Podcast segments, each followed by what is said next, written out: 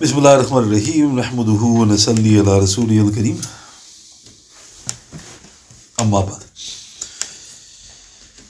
Alhamdulillah. Tonight is the 11th of May in the year 2023 and alhamdulillah we moved on to the 18th night. That we're going through the exalted and dear life of the illustrious companion. Sayyidina Abdullah ibn Mas'ud radiallahu and the last two sessions we've been going through the various blessed reports where our beloved messenger sallallahu alaihi wasallam on various occasions he encountered the jinn and in which he invited them to the glorious deen. So before moving on i mentioned that allah the almighty and glorious he revealed verses from the glorious quran i.e. verses 29 to 32 of surah al-ahqaf surah 46 in honor of the jinn who embraced islam so, what's interesting, which is worth pointing out, is Surah Al Ahqaf, therefore, was clearly revealed in the year of grief, where the Prophet went through tremendous tests. He lost his beloved wife Khadija, he lost his uh, guardian, uncle Abu Talib. He was then treated the way he was in Taif. But Surah Al Ahqaf was revealed. Now, if you read Surah Al Ahqaf, from the beginning to the end. None of that is mentioned. Doesn't mention nothing about Khadija passing away, radiallah. Doesn't mention nothing about Abu Talib, his guardian, passing away. Mentions nothing about what happened at Taif. So why is this important to highlight? Because the Quran is not the words of the Prophet. The Christians and those who have problems with Islam, they said this is his own concoction, the Quran. So our response is, of course, is not. But have you read Surah Al Ahqaf? And then they'll query you because why are you asking about Surah Al Ahqaf? Then you mentioned this was revealed in the year of grief. So why isn't anything which have been so traumatic to him been mentioned in that surah? Because it's not his speech. The second thing is that why were the jinn honored by Almighty Allah subhanahu wa ta'ala? By verses revealed in their honor. And it was all to due to their veneration of the Quran. So the huge lesson there is Allah Ta'ala honors the people who honor the Quran. He honored those jinn. And I mentioned that there was nine of them. So in another report, our beloved Messenger sallallahu alayhi wa he had later gone on to praise this noble company of jinn. The hadith is in Tirmidhi, number 2915, and Qadi Iyad in Shifa. Our beloved Messenger said, Sallallahu Alaihi Wasallam, It, i.e., the glorious Quran, does not wear out when it is recited a lot.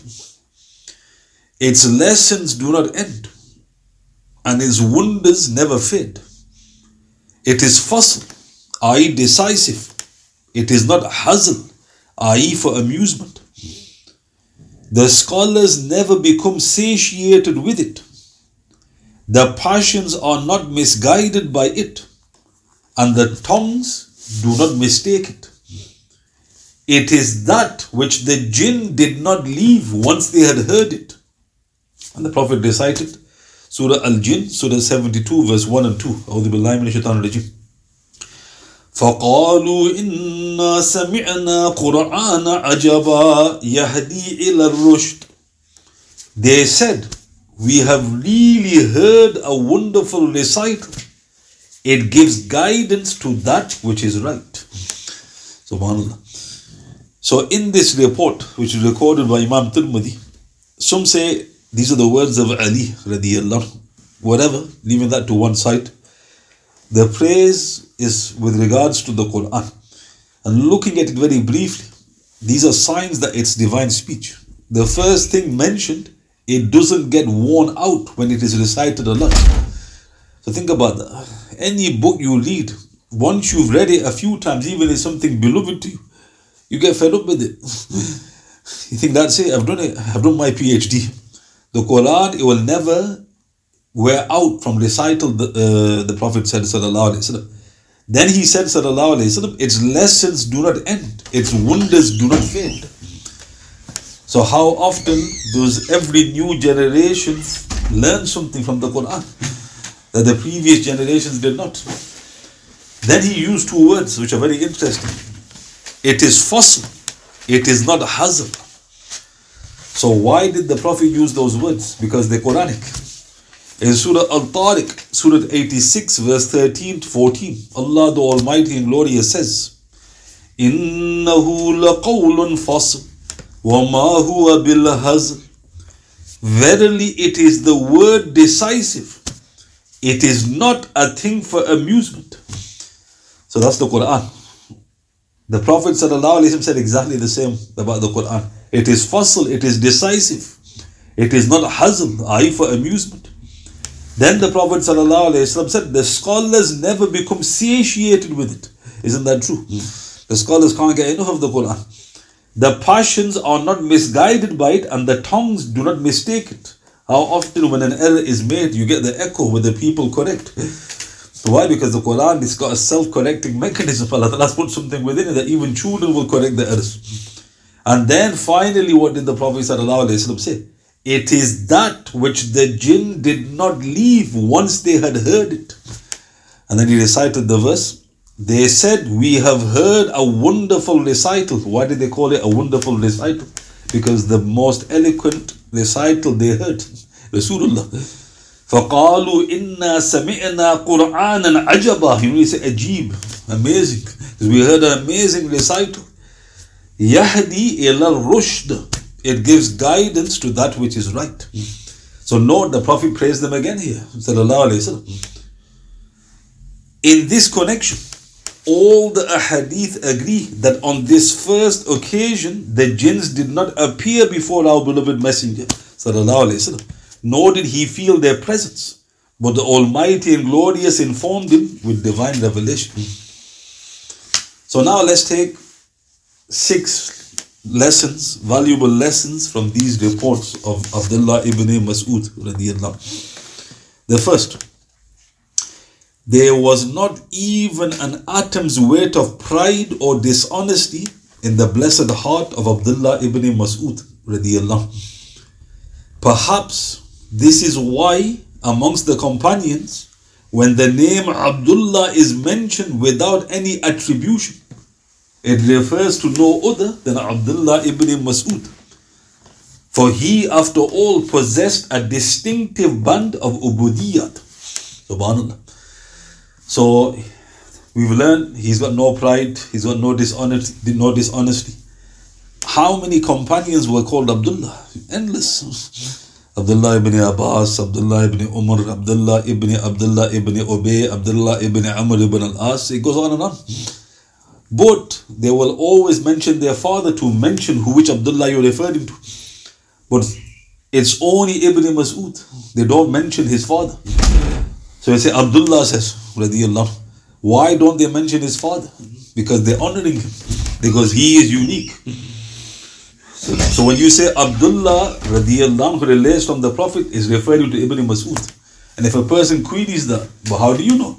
Because that's what the scholars have done, because he's got a unique, distinctive brand of ubudiyat. His rank is, is the most elite of the Abdullahs. Second lesson. A protective barrier was placed around this noble man to protect him from any potential mischief of the jinn thus proving this is part of the prophetic teaching. So, how is that applicable now? Usually, you may get some family members who want to see what's happening. When an exorcist is trying his best to, with the permission of Allah subhanahu wa ta'ala, to cure an ailing person who's affected by the jinn. So, how do you protect the family?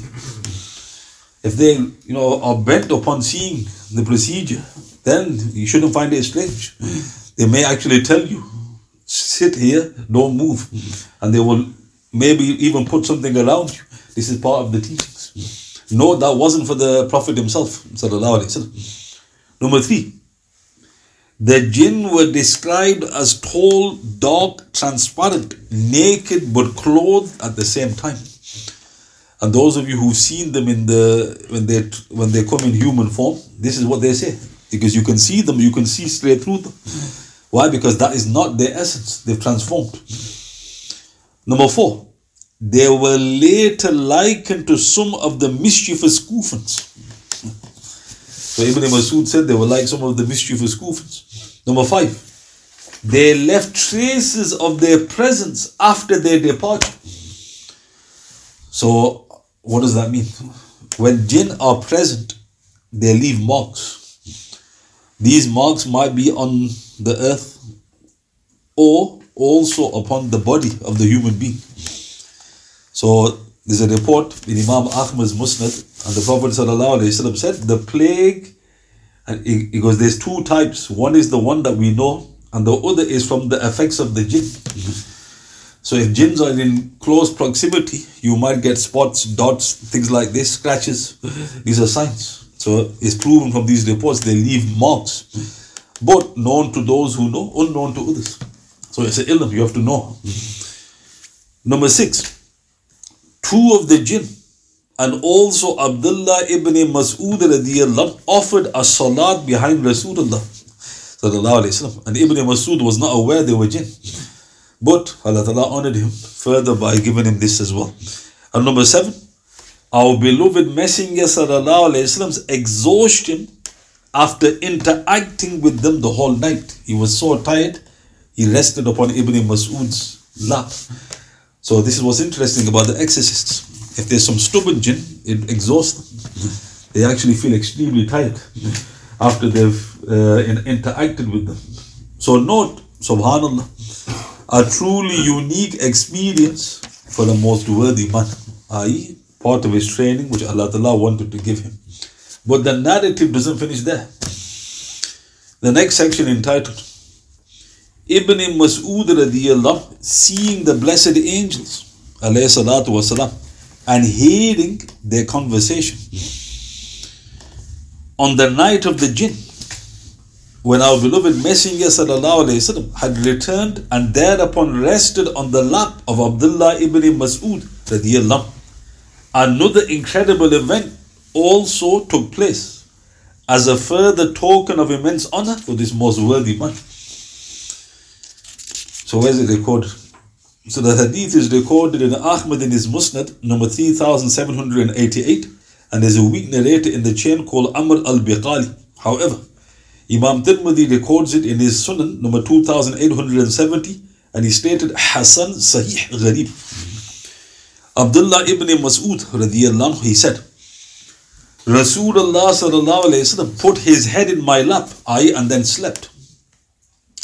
In another report, which adds details, in Tirmidhi number 2870, Hassan Sahih Gharib, Abdullah ibn Mas'ud radiallahu said, He sallallahu alayhi wasallam came within the lines and took my thigh as a pillow and he went to sleep.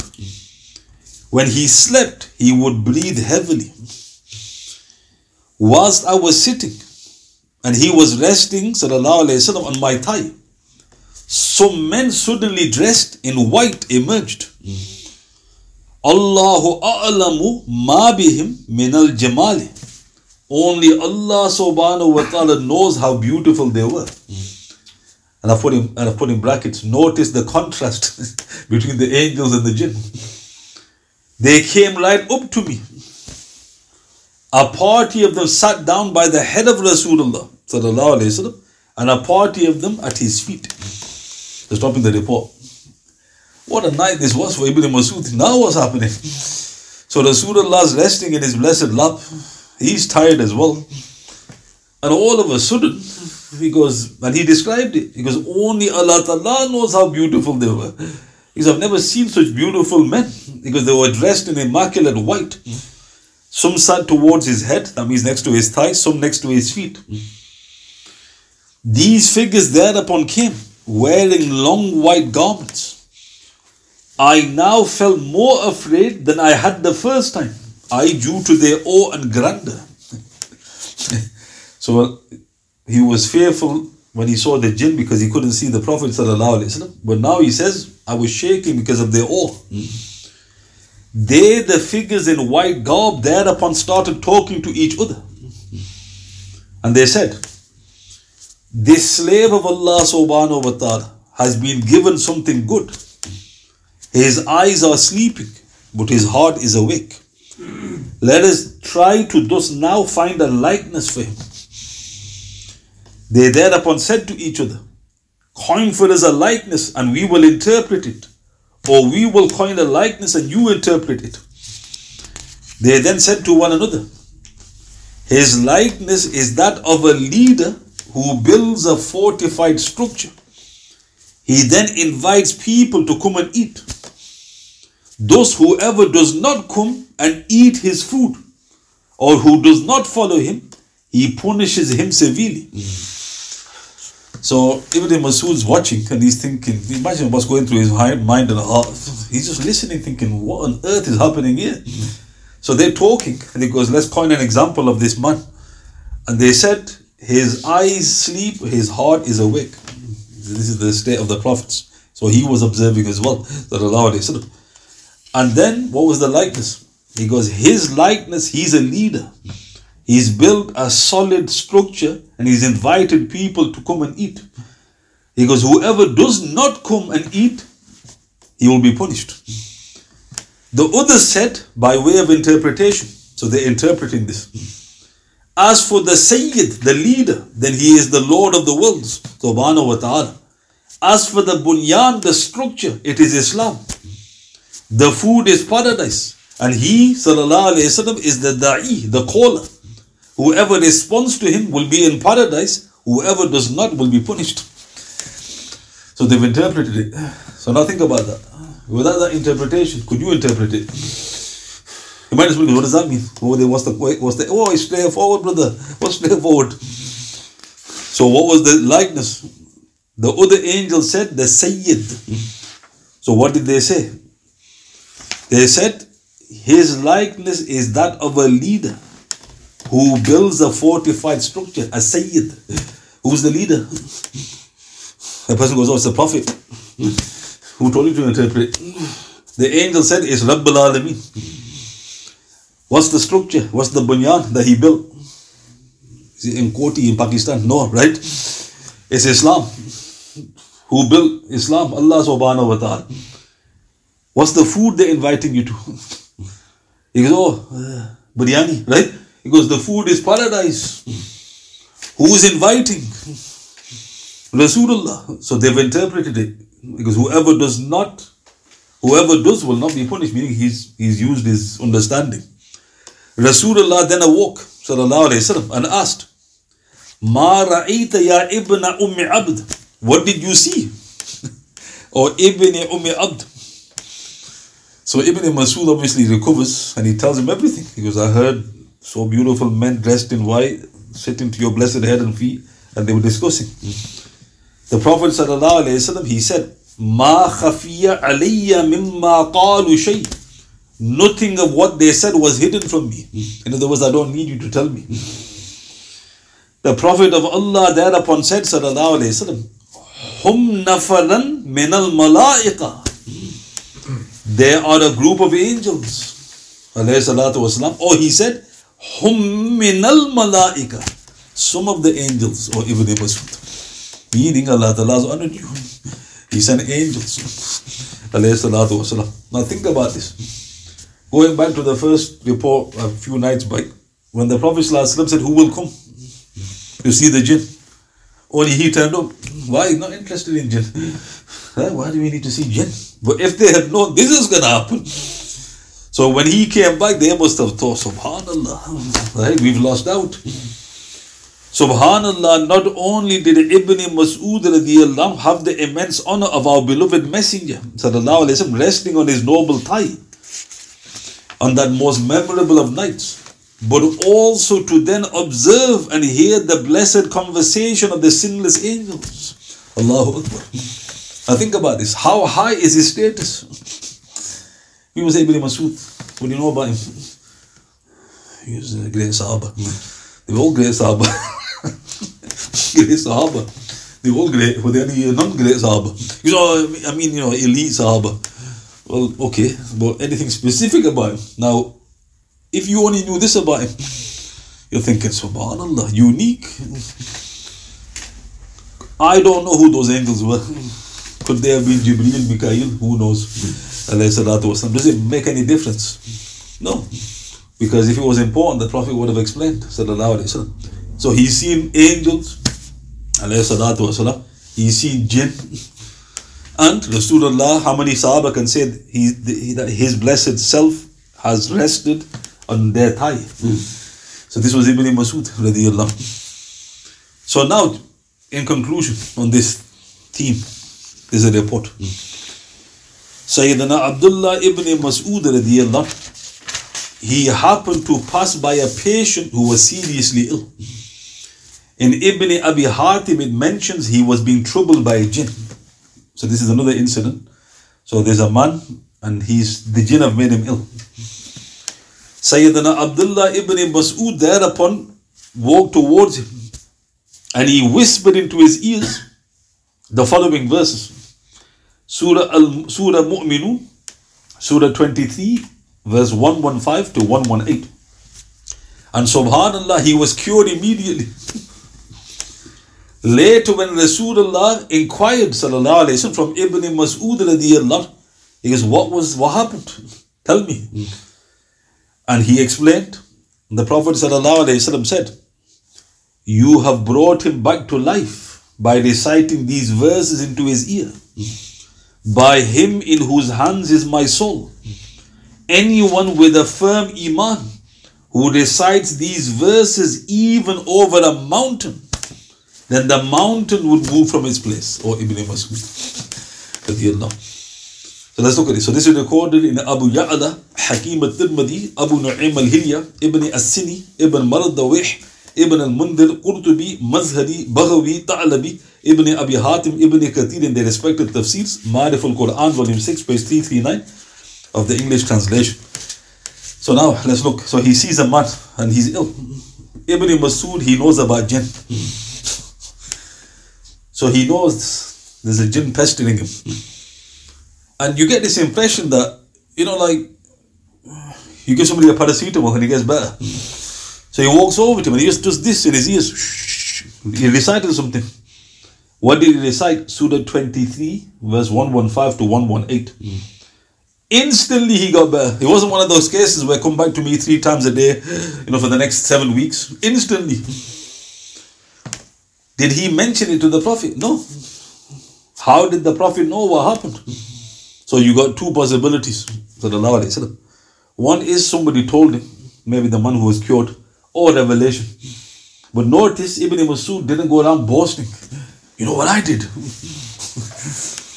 So the Prophet ﷺ, when he got confirmation, he said something amazing about these verses. You have brought him back to life by reciting these verses into his ear, meaning he was on the threshold of death. Mm. Then he swore an oath by him in whose hands is my soul. Anyone with a firm iman who recites these verses over the mountain, the mountain will move from his place. So there's a condition firm iman. Exorcist, right? So if exorcist got dari coming out of his armpits, he's not going to do anything, right? He needs to be a pious person, strong iman. Then the weapons work, they're more effective. So if your iman is weak and you recite these verses, you fired a pea shooter at the jinn. You've troubled them. If your iman's a bit stronger, you've got a catapult. If you got iman that Ibn Masud didn't go, forget this, right? He straight up. But the Prophet ﷺ said, You would move a mountain if your Iman was firm. So now what are these verses? so Allah subhanahu wa ta'ala, He says, أعوذ بالله من الشيطان الرجيم بسم الله الرحمن الرحيم أفحسبتم أنما خلقناكم عبثا وأنكم إلينا لا ترجعون فتعالى الله الملك الحق لا إله إلا هو رب العرش الكريم. ومن يدعو مع الله إلها آخر لا برهان له به. فإنما حسابه عند ربه. إنه لا يفلح الكافرون وَقُلْ رَبِّ اغْفِرْ وَارْحَمْ وَأَنْتَ خَيْرُ الرَّاحِمِينَ. Translation. Did you then think that we had created you in jest and that you would not be brought back to us? Therefore exalted be Allah subhanahu wa ta'ala, the King, the reality. There is no God but He, the Lord of the throne of honor. If anyone invokes besides Allah subhanahu wa ta'ala any other God, he has no authority therefore, and his reckoning will be only with his Lord. Verily the unbelievers will be unsuccessful. Thus say, O my Lord, grant your forgiveness and mercy, for indeed you are the best of those who show mercy. So these are the concluding verses of Surah Mu'minun. So looking at it very briefly. What is the Quranic question? أفحسبتم أنما خلقناكم عبثا وأنكم إلينا لا ترجعون Look at this question. There's humor in it and there's seriousness in it. Do you think that we created you in jest and you will not be brought back to us? Allah is asking that question. Because do you think I just created you and you can do what you want? He doesn't even answer that question. Why? Because he, you know the answer. And there's people like that. YOLO. They got, they got a new motto now. Yo, what's YOLO? I know what Rolo is. Chocolate. What's YOLO? You only live once. So Allah Ta'ala responded to that. Do you think I created you as a joke and you will not be brought back to us? Then Allah Ta'ala says, Glorified and exalted be Allah, free from all imperfection. Now look at the attributes He uses. Malikul Haq, the King, the reality. Now, why does Allah Ta'ala use his, why is that one of his blessed names, Al Haq? Because we are not reality.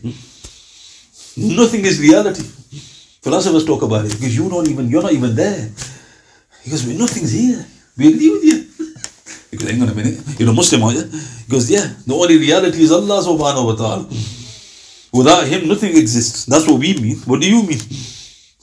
You got me there, son. Then Allah Ta'ala says, There is no God but He, Lord of the glorious throne. Why does He mention the throne? Rabbul Arshil Kareem. Because everything is under the throne. Then Allah Ta'ala says, You commit shirk, you're in trouble. Far rest. What is what does he then say? Look at this beautiful, you know, how Allah Ta'ala responds. إِنَّهُ لَا يُفْلِحُ الْكَافِرُونَ The unbelievers will be unsuccessful. Now why is that beautiful? What's the first verse of this surah? Successful unbelievers. قَدْ أَفْلَحَ الْمُؤْمِنُونَ So Allah Ta'ala starts this surah by saying, Successful are the believers. What's the penultimate verse of this surah?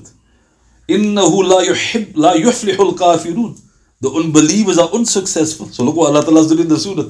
Because you want to know where success lies? Read this surah. The believers are successful. I've given you the answer. Look at the end. The unbelievers are not successful. Then at the end he says, say, وَقُلْ رَبِّ اغْفِرْ وَارْحَمْ وَأَنْتَ خَيْرُ الرَّاحِمِينَ O my Lord, grant your forgiveness and mercy. وَأَنْتَ خَيْرُ الرَّاحِمِينَ You are the best of those who show mercy. Allah Ta'ala goes, there's nobody who shows mercy like me. So this is the translation with a bit of understanding. What's the deeper meaning? It cures. If you have now think about it, is your iman strong, brother? Yeah, come on, let's go. Because we're taking. Somebody possessed. Because okay, what's it gonna do with me? You got a strong iman, you just said you got a strong iman, yeah. Read these verses in his ear. I don't understand. Just do it, let's see what happens. If smoke comes out of his ears and he recovers, put it there, son. You got a strong iman. now be honest. Even before we recite it, we're defeated. Because we know. No. Don't ask me to recite it, brother. Right? Why? Am I get ill. Right? So the response is these are the gifts Allah Ta'ala has given. Who knew these verses? The great Ibn Masud. How did he get that knowledge? Because we'll come to his knowledge of the Quran. He knew about the jinn. And these are the weapons of the exorcists. Subhanallah. And what's interesting, Qari Sahib recites these verses quite regularly. It's worth learning, mashallah, the last few verses of Surah Al-Mu'minun. So all I mentioned today again was now wrapping up with regards to taking lessons from the night of the jinn and endless lessons but when going through the seed of our beloved messenger sallallahu and notice the great status of Ibn Mas'ud radiyallahu Are there any questions? You'd like to ask? سبحان بحمدي سبحانك اللهم وبحمدك أشهد أن لا إله إلا أنت أستغفرك وأتوب إليك. واعوذ بالله من الشيطان الرجيم. سبحان ربك رب العزة عما يصفون وسلام على المرسلين والحمد لله رب العالمين. بسم الله الرحمن الرحيم. والأصل إن الإنسان لفي خسر الذين آمنوا وعملوا الصالحات والتواصوا بالحق والتواصوا بالصبر. صدق الله